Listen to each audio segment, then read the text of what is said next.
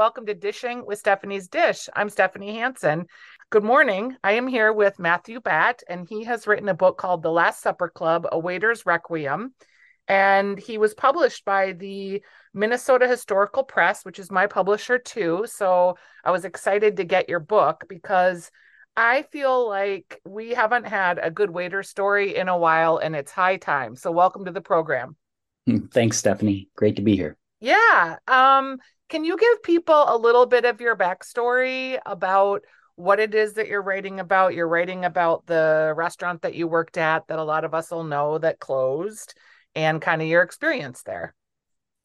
Sure. So uh, basically, it started um, when I was on sabbatical from my university teaching job and discovered after a few months that uh, it turns out a 50% pay cut is actually quite a lot of money. Um, and so I was absolutely broke. Um, needed to pay my son's daycare expenses and um, you know just about everything. Uh, so I fell back on the only job that I knew I could get um, that I knew I was qualified for and could you know get money quick, and that was waiting tables. Um, and that just happened to align at the same time the uh, Surly Brewing Company was opening its uh, not only its destination brewery but also um, on the second floor, uh, this fancy high end restaurant that would end up be calling being called the Brewers Table. Um, and I got hired there to uh, basically be kind of like a uh, I don't know, like a free safety or something, just to work when somebody uh, needed a night off or to otherwise um, just be there in case there was too many numbers on the books. Um, but pretty soon I ended up just falling in love with the job. Um, I not only worked there uh, as the stopgap measure to um, you know, fill out the rest of uh, the summer in my sabbatical. But I stayed on and worked uh, through the entire lifespan of the restaurant for another two and a half years, even after I was back to to full pay and and teaching again. It was like reading uh, a book about my friends. You know, I know Jorge, I know Omar, I know people who've worked in the business, and I just felt like it was a warm hug after COVID and all of the really crappy things that have happened in a lot of the uh, lives of our restaurant hospitalitarians, we'll call them. Mm-hmm. And I felt like your book really captured what was my experience in being in hospitality, the part of it that I loved, some of it that I hated, some of the people you hate, right? You know, there's always at every restaurant you work at, it's like the cast of characters are the same. They just have different names. Right. And I just I really um I enjoyed the book and I felt really sad when the restaurant closed and I felt sad all over again cuz the brewer's table was such a groundbreaking restaurant and Jorge had such an amazing vision for it and all the folks that worked there and I was just sad all over again when I got to the end. I know, spoiler alert, but yeah, it's not it's not open anymore.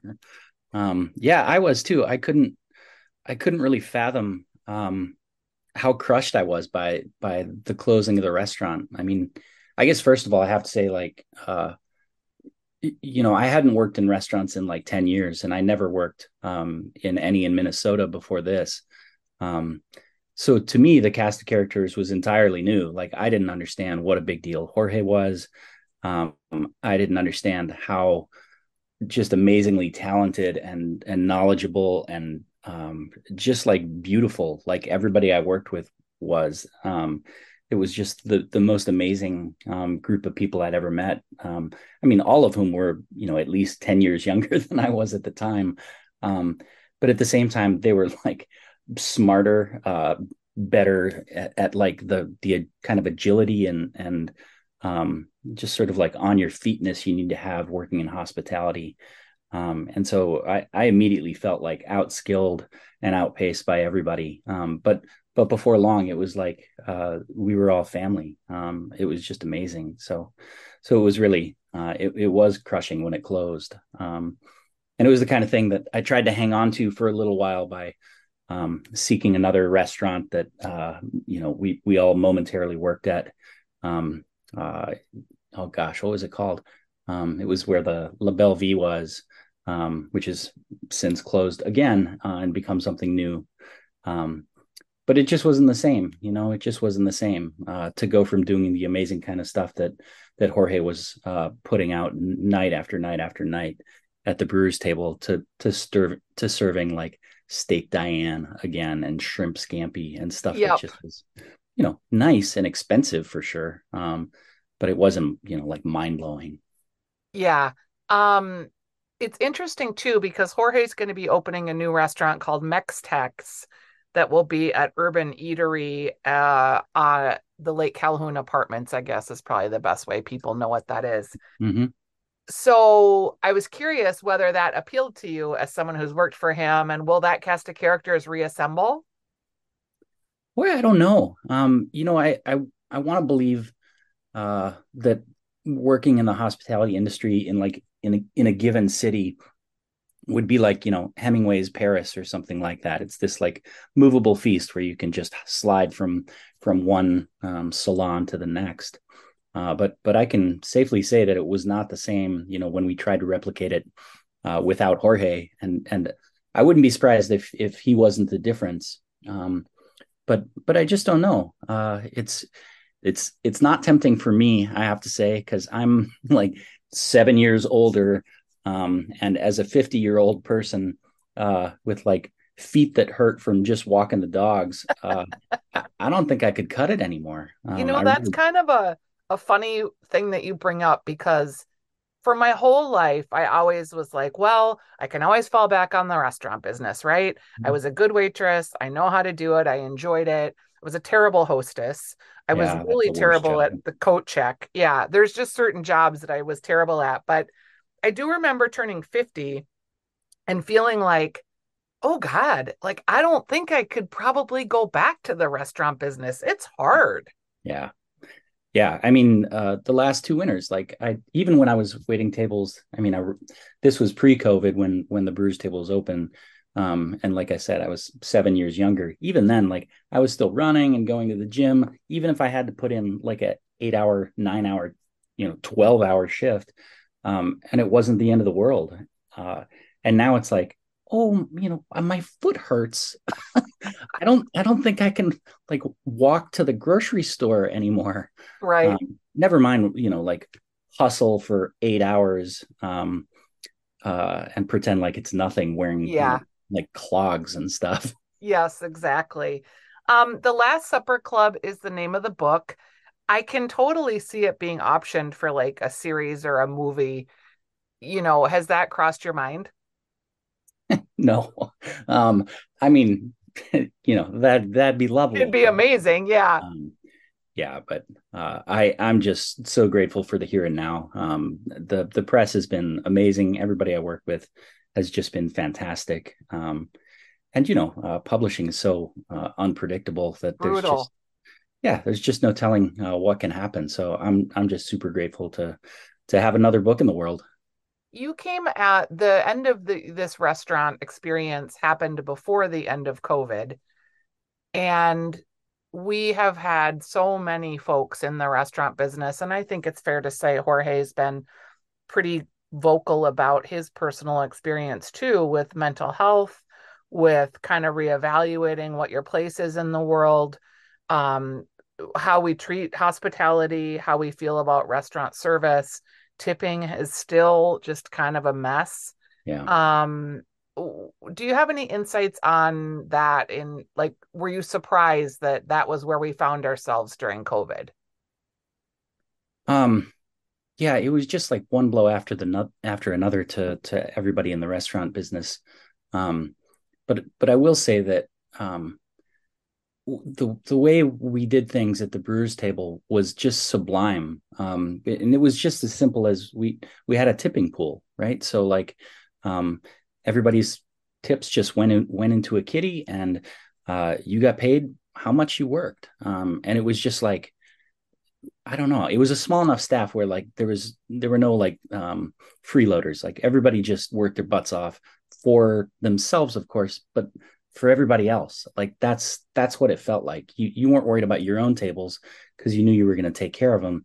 You were worried about other people's tables. You know, yeah. you, you saw um, some drinks or beers uh, lined up at the pass. and was like, "Oh, I got to run those for Jesse. Like, I can't just let him sit there and go Yes. flat."